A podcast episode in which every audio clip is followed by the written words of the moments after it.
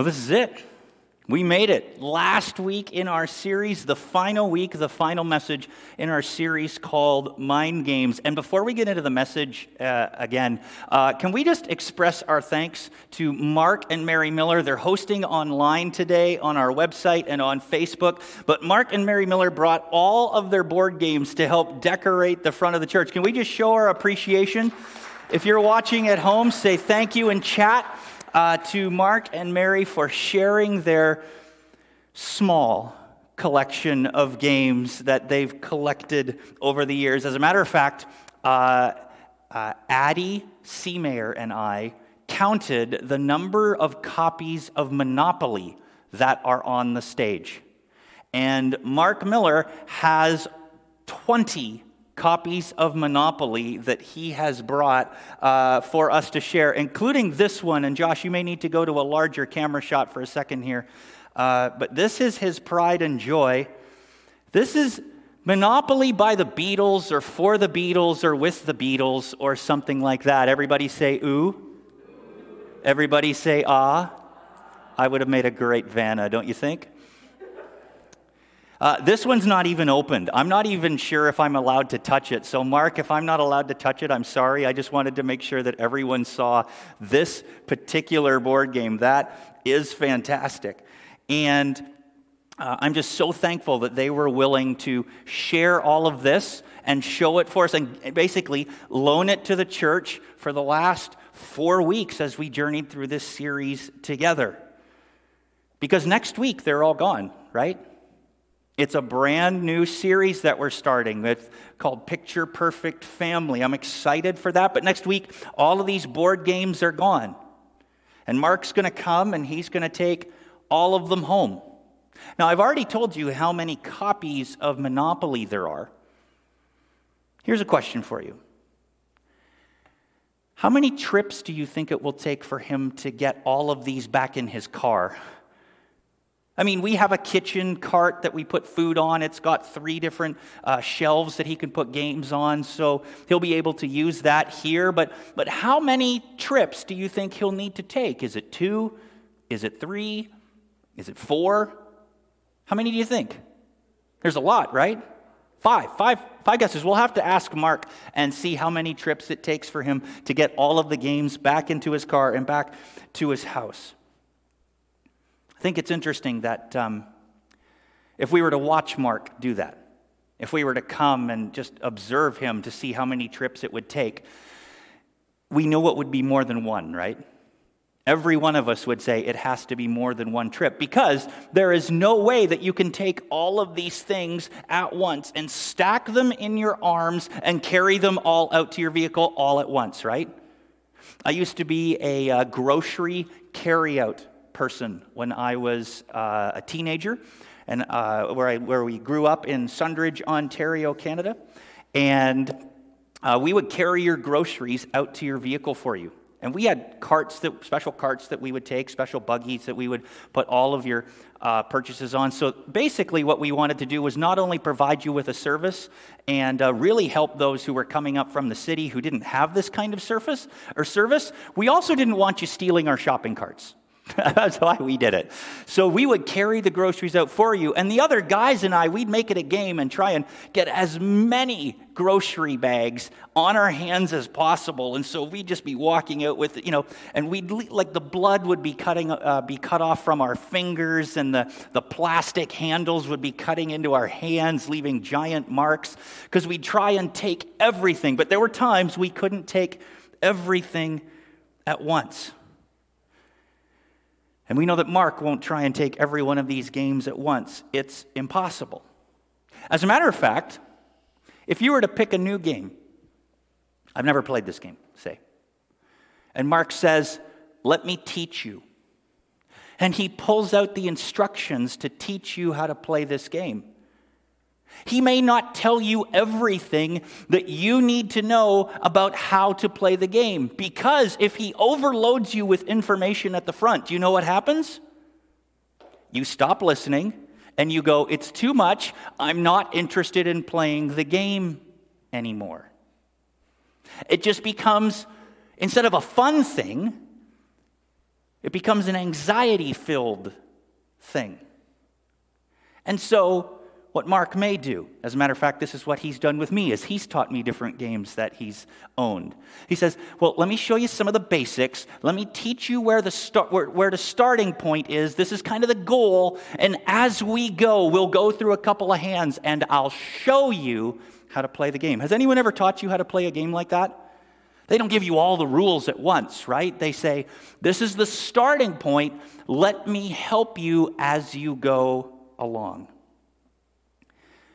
That's actually what I hoped to accomplish with our series called Mind Games. However, I don't think we actually did that. I was afraid and I was nervous with the way that we arranged the topics in the scriptures for this series that it would feel like what we were doing was here's all the rules on how to win the mind game. Bang, bang, bang. And it was just rules after rules after rules where you're going. I, I just, I don't know where to start. Right? We introduced the series three weeks ago talking about how our thought life eventually becomes our life and that we need to renew our minds with God's truth. We learned in that first week that we don't always pay attention to everything all at once. We have things that take priorities in our minds, eh, but we are always learning. We are always learning something new. We can always develop new neural pathways.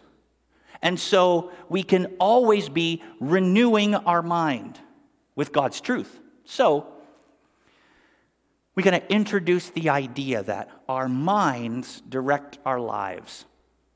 So, we started to leverage that in the next couple of weeks. Two weeks ago, we talked about what to do when our mind plays emotional games with us. We talked about what to do when we don't feel like doing what we need to do. And Paul said to train our minds to think about excellent and praiseworthy things. And he said, when you aren't sure what those are, what those specific things should be, he says, follow excellent and praiseworthy people.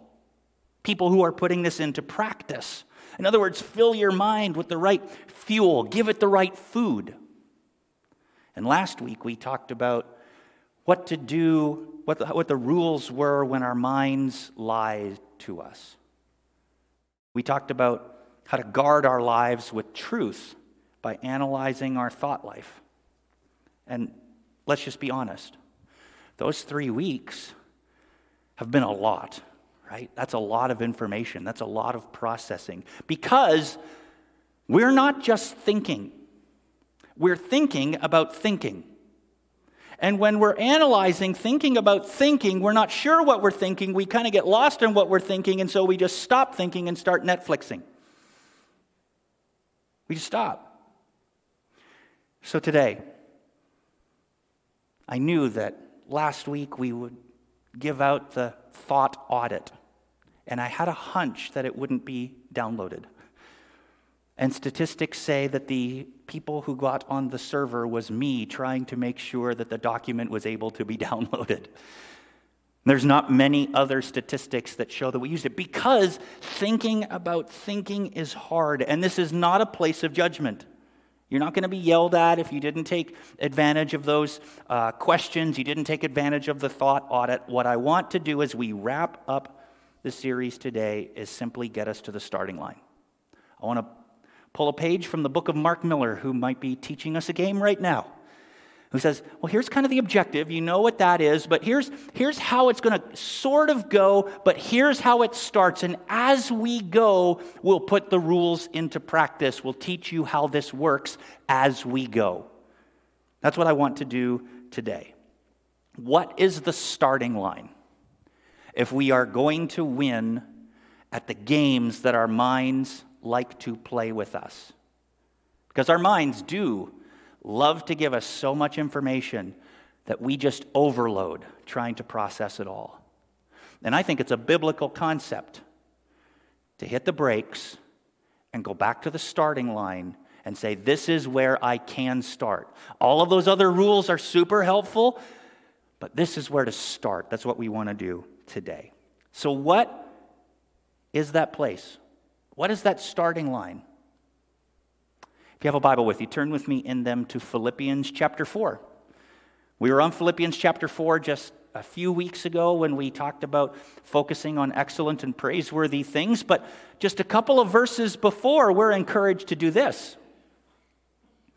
Do not be anxious about anything, but in every situation, by prayer and petition, with thanksgiving, present your requests to God. And the peace of God, which transcends all understanding, will guard your heart and your minds in Christ Jesus. Prayer. Prayer is the starting line. Prayer is the starting line to win at the games that our minds play with us. Why? Because anything that brings us anxiety, we can bring to God. And God says, You give that to me, and I will give you peace. And that peace will guard your heart, will guard your mind in Christ Jesus. The first line of defense in winning the game that our minds loves to play with us is to pray because prayer brings peace. Prayer comes first because prayer brings peace. How does that work? Well, prayer is the opportunity to talk to someone who can do something about what you're experiencing in life, right? Prayer is not a set of poems that are written down, that you read. It's a conversation that we have. It's a talk that we have. It's like you chatting with family, chatting with coworkers, chatting with your neighbors, except you get to chat with the God of the universe who is sovereign above all. And you can bring to him anything that brings you anxiety. And he, as a matter of fact, he welcomes that. Good businesses have this set up in their culture, right? Good businesses have a place for a system in place for people, for employees to go up the chain of command and say, hey, this isn't working. This is really a challenging thing, and I need this solved. Will you help me? Give me some guidance. Give me some feedback. Give me some input. I need to know what to do here. And that's way better than complaining. Every business has that. But good businesses have the ability for people to complain to the right department. Complaining to the right department allows you to solve a problem. Venting up the chain of command gives clarity and allows for solutions to be found. This is God's way of saying you don't have to bring it to an underling, you don't have to bring it to, like, you know, angel, uh, you know, subs in, in department C in this office, and they're only open these particular hours. God says, You come directly to me. You come directly to the boss of everything. And give that to me. My door is always open. And that's amazing because in every company I've ever worked for, there's always been a chance to report to here's some of the things I'm experiencing. I'm having problems, I'm having challenges. Where can I get some help? But it's only in our relationship with God, it's only in Christianity that we get to go to the boss. And the boss wants us to come.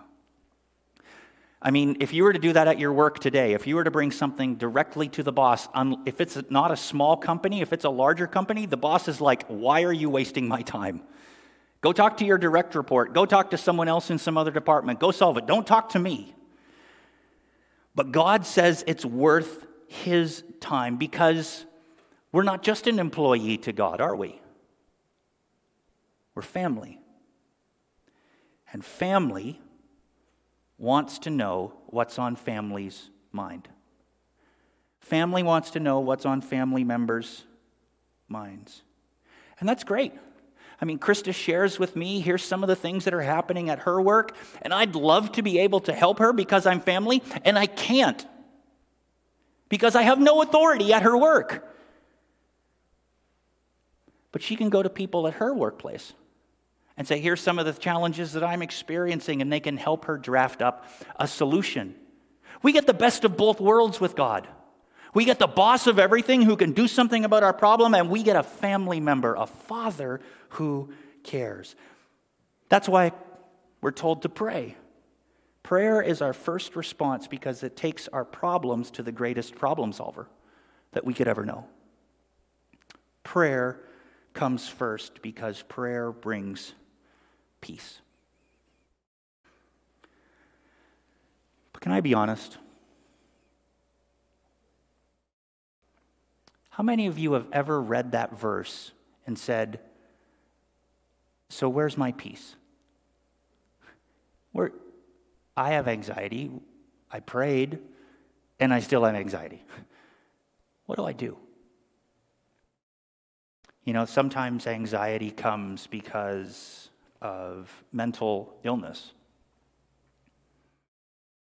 It's not rational anxiety, there's not an explanation behind it. And in those kinds of senses, there's doctors that you need to talk to. Sometimes God doesn't deal like that. He doesn't remove those sources, those irrational, they don't make sense, they, don't, they aren't rooted in a circumstance. But that's not what Paul is talking about here. Paul is talking about the anxieties that come from the circumstances in our lives. As a matter of fact, if you look at the whole context of Philippians, what you find is that Paul is writing to a church who couldn't get along with each other. Other Christians were the cause of their anxiety. And specifically, there were a couple of women who couldn't get along in that particular church. Remember, I've always told you that I think it's great that we live in an age where, where the Bible canon is complete because that means that our church isn't going to be specifically referenced in the Bible for all people at all time to kind of know what's happening, you know, our dirty laundry. Here is this poor church in Philippi. These two women aren't getting along. They're, they're both ministry leaders, and Paul says, I want to help you get along. Your actually, your, your disagreements, your inability to get along is actually hampering the cause of Christ. So it's other people that are causing the problem here. Raise your hand if you've ever had other people cause you problems. That's everyone. Raise your hand. You know it. I know it. Absolutely, you know that. And so, what Paul is talking about is circumstantial things that are happening to things that are happening to you that are outside of your control, not mental illness. But even when it's other people, have you ever prayed this and said, "Okay, God, I give you these things," and you haven't sensed peace? Odds are it's probably true. I've talked to far too many people who say that's the promise of Scripture, but how come it's not a promise that I've realized in my life? And this is actually a complaint of culture. Have you noticed recently, just over the last few years, just actually very recently, that the phrase that we're offering thoughts and prayers is now a mockery in uh, non Christian circles. I'll pray for you feels like it's a slap in the face to people who aren't Christians. That's great, but what is that actually going to do for me? And it's true that sometimes Christians use thoughts and prayers as a way to get around actually helping, right? But there's no question that inside Christianity and outside Christianity, it feels like this promise that if we give our requests, the things that are causing anxiety to us, to God in prayer, don't give us the peace that goes beyond all understanding, that guards our hearts and minds. And we want that. So, why does it seem like that? It's because Paul's not taking all of his time in Philippians to explain how prayer works. It's already been explained in other places. And that means that prayer doesn't just bring peace, prayer also does something else. You see, if all we think about in prayer is, I'm bringing a request, I'm, I'm bringing a request, I'm bringing a request, I'm bringing a request, that makes life all about us.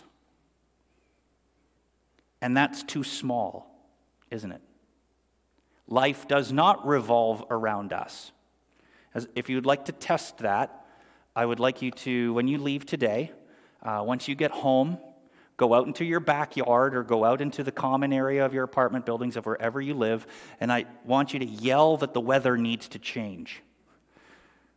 Just do that. Now it's Rochester, it actually may change, but just yell and see if the weather changes for you. Do you know what will likely happen?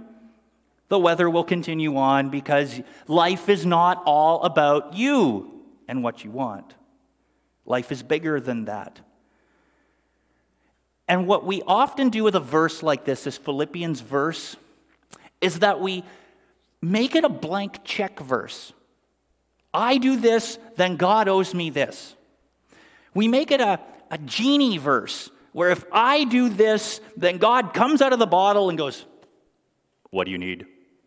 What do you need? Right? That's what he does. He doesn't do that. That's because there's a second thing that prayer does. Prayer comes first because prayer brings peace, but prayer comes first also because prayer brings perspective. Prayer brings peace, and prayer brings perspective. How we pray matters. And as a matter of fact, Jesus invited his disciples to pray in a specific way. He took the time out to actually teach his disciples how to pray because his disciples looked around and said, Nobody prays like you do. Nobody has the results like you do in your life. There's clearly a connection between the two things, so teach us to pray. And Jesus invited us to pray in a way that we invite God to change our perspective, our outlook on our circumstances, which then leads us to a place where we know how to bring our anxieties to God in a way that changes our past, our present, and our future, and we find the peace that God promises. You know that prayer, don't you? It's called the Lord's Prayer, and we find it in Matthew chapter 6. You can see it here. Jesus says, This then is how you should pray. So, how you pray now needs to follow this model. Our Father in heaven, hallowed be your name. Your kingdom come. Your will be done on earth as it is in heaven. Give us today our daily bread. And forgive us our debts, as we have also forgiven our debtors. And lead us not into temptation, but deliver us from the evil one. What is the model that Jesus tells us to pray when we pray? He says, start with who God is and your relationship with Him. Start there. Start with God as Father. Our relationship with God through Jesus Christ is the starting point for prayer. Not the things that bring us anxiety, not the circumstances that bring us anxiety, but our relationship when my wife comes home. She doesn't walk upstairs and find my son and I at our computers working and then just start complaining. No, she comes and says, Hi, honey, how was your day? Gives us both a kiss. Starts with relationship. And God's the same way. We start with who we are in Christ by addressing God as Father. And back when Jesus said this, this was a revolutionary thing because nobody addressed God that way. This is not respectful to call him Father. But yet, and, and we see that the Old Testament has Father as God only seven times. But in the New Testament, it's over 275 times, directly or indirectly, that God is addressed as Father. The relationship matters. He's not just some indifferent force or cosmic energy or genie in a bottle or you know some kind of blank check that we get to just go to over and over again for what we need. Trying to get God to hear us. As believers, we start with who we are in Christ. We are his children. And that makes him Father. And after we start with that relationship, we remember who he is. He is God. He is in heaven. He, that's where his place is. He's not of this reality, he's above that. And when you think of what God in heaven is, what picture comes to your mind? For me, it's Revelation 4 that all of these horrible things are happening in all of these churches, all through Revelation 1 through 3. And then John is whisked up to heaven, and what do we find? God's sitting there, and everything's perfect. The circumstances on earth aren't fazing our Father in heaven. Amen? And when we pray, Hallowed be your name, we are asking that God will be God to us.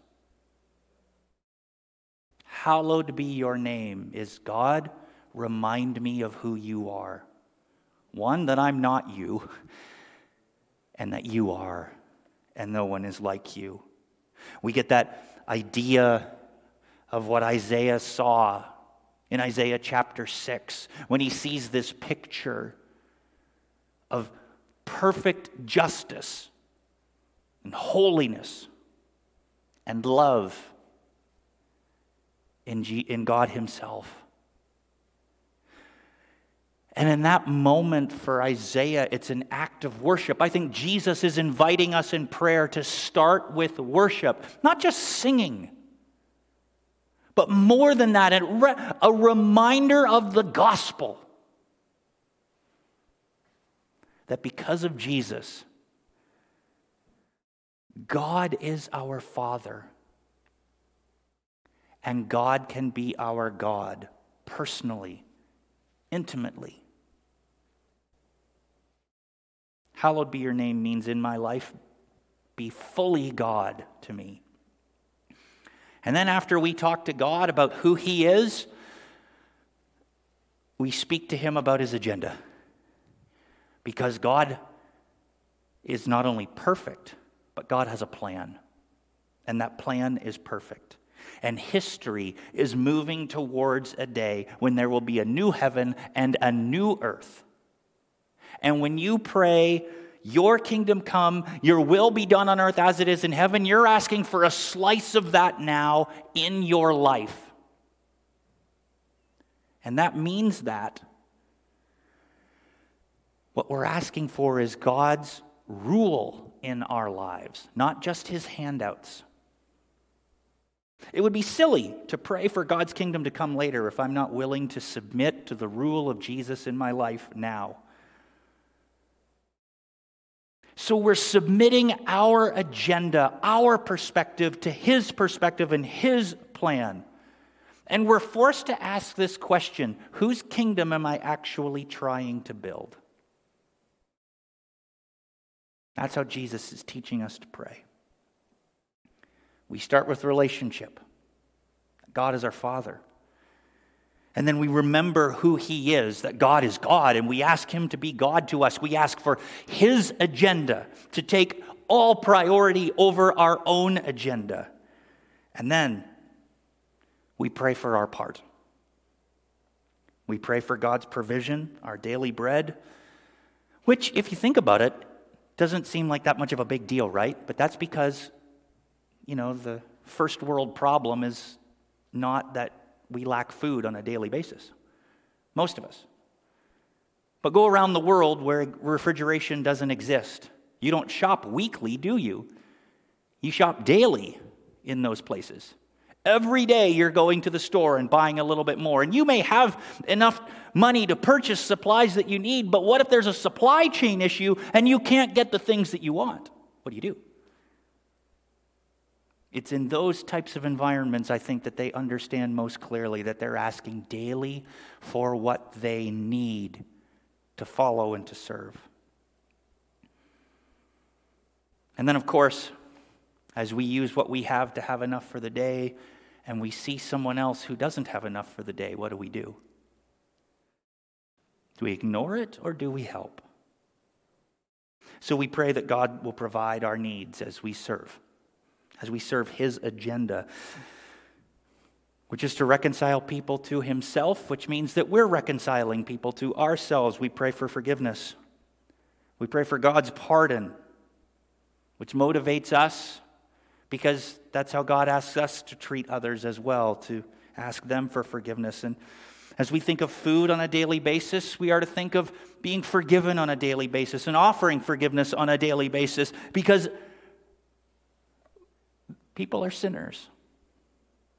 And there comes points in Christians' lives where, as life is getting together and God is blessing and God is taking care of us, that sometimes we develop a holier than thou attitude to say, I deserve this blessing more than you because I earned it in some way, rather than God just simply showing his favor.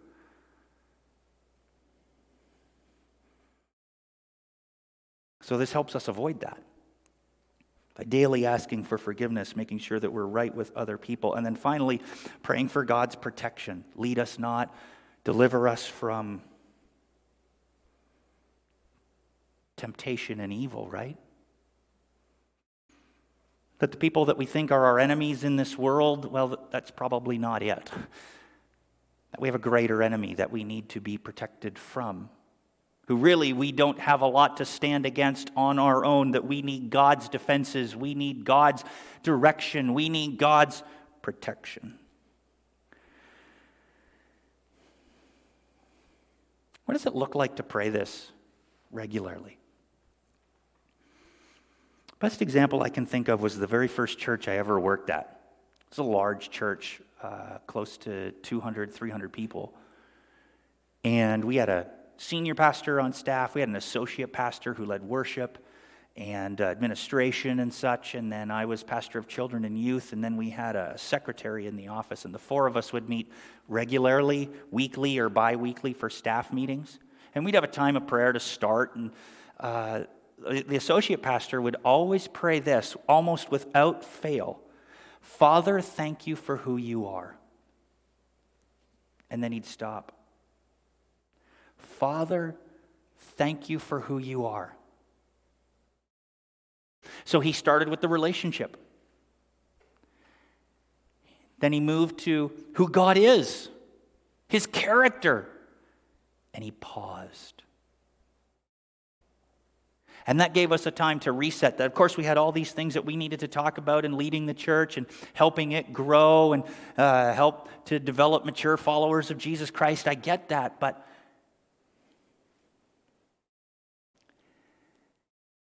Just stopping and praying, Father, thank you for who you are, was that pause that we needed to move our, our, our eyes, our perspective off of our circumstances and to our Savior. And that was such a refresher. That was so helpful. I think sometimes Christians today, me included, probably a little bit more at the forefront when I think of my own prayer life. I like to rush to the, uh, here's, I, I need my daily bread. And as a matter of fact, if you could make it my daily steak and my daily baked potato that's fully loaded with a little bit of dessert, all calorie free, that would be fantastic. I'd like that. I think sometimes Christians, we rush into the throne room of God, and God says, It's so good to see you. And we're just basically like, yeah, but here's what I need. And sometimes our pain does that to us. But I think if we're regularly praying how Jesus teaches us to pray, we gain that perspective and we bring our anxieties to Him, recognizing that He is God and our Savior makes our circumstances pale in comparison, no matter how big we think they are. Our God is bigger than every one of our circumstances combined.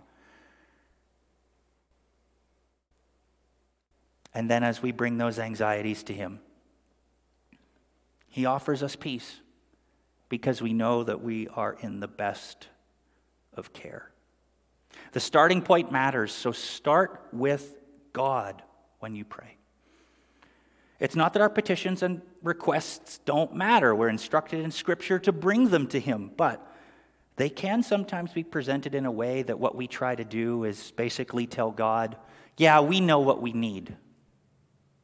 And we be, try to become God in the presence of God. So prayer is our best defense because it gives us peace and it gives us perspective. Prayer puts us in our proper place and puts God in His. In just a few moments, we're going to celebrate communion together. And communion is a celebration of the death and resurrection of Jesus. It's a celebration of the gospel, His body broken for us, His blood shed for us. And I'm going to ask uh, my wife to come and play a little bit on the piano just as we distribute. And as we do, I'm going to invite you to prepare your hearts through prayer, to invite you to start with who God is. There is no greater example of the love and the justice of God that He wants for you, has offered to you through Jesus, than Jesus Christ. And so let's start with that relationship. Let's start with the fact that God is our Father and thank Him for who He is that you most clearly see in Jesus Christ. This table is open to anyone who is a follower of Jesus, young or old. If you are watching online and haven't gotten some elements and would like to join us, grab some bread or some crackers, some juice, and some water. But let's take the time as we distribute over the next few moments to say, Father, thank you for who you are, and thank you for who Jesus is. Let's prepare to celebrate together.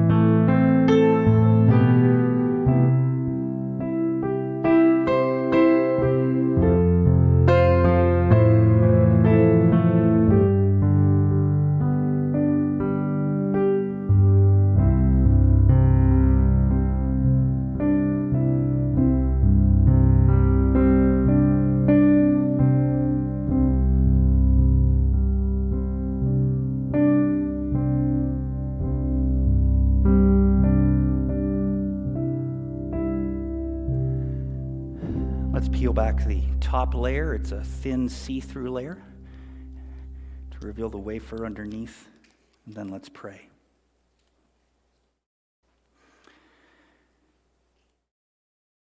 Father, thank you for who you are.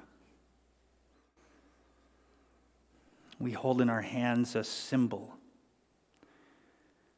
of our precious Lord Jesus' body that was broken for us. That he would take the penalty of sin into himself and offer his life as a substitute for the penalty that we deserved.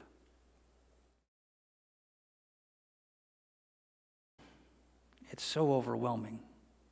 And because of him, we can call you Father. We remember his broken body as we take, partake together.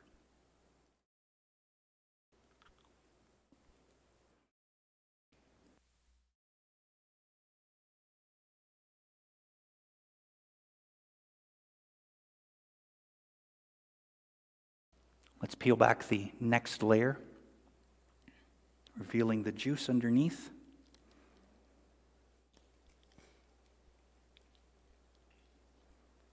And let's pray together. Father, thank you for who you are.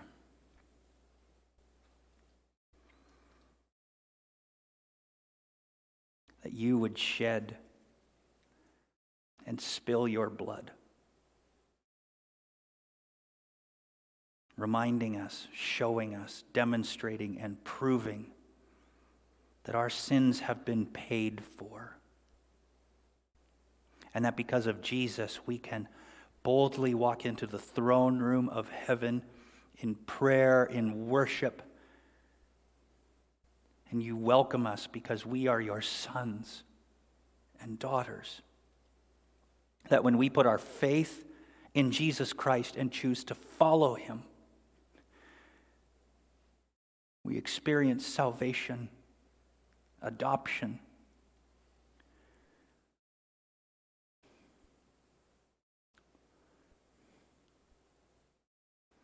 We remember his spilled blood poured out for us as an offering for the remission of our sins as we partake together.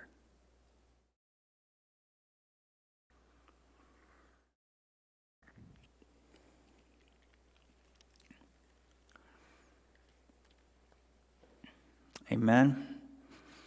Amen. Now, wouldn't be the end of a series. We wouldn't end well if we didn't have some questions for you to talk about on your way home or to talk out talk uh, with your family or your roommates around the lunch table today. Um, these questions may come up in your group sometime this week. Here they are. In your experience, what do Christians pray for most often? In your experience, what do Christians pray for most often? In your experience, what do you pray for most often? When have you experienced God's peace and perspective because of prayer? And finally, when you pray, how can you focus more on God before focusing on yourself? Prayer is our first line of defense, our best defense, because it brings us peace, it brings us perspective. So let's pray to our Father and thank Him for who He is as we bring our requests to Him.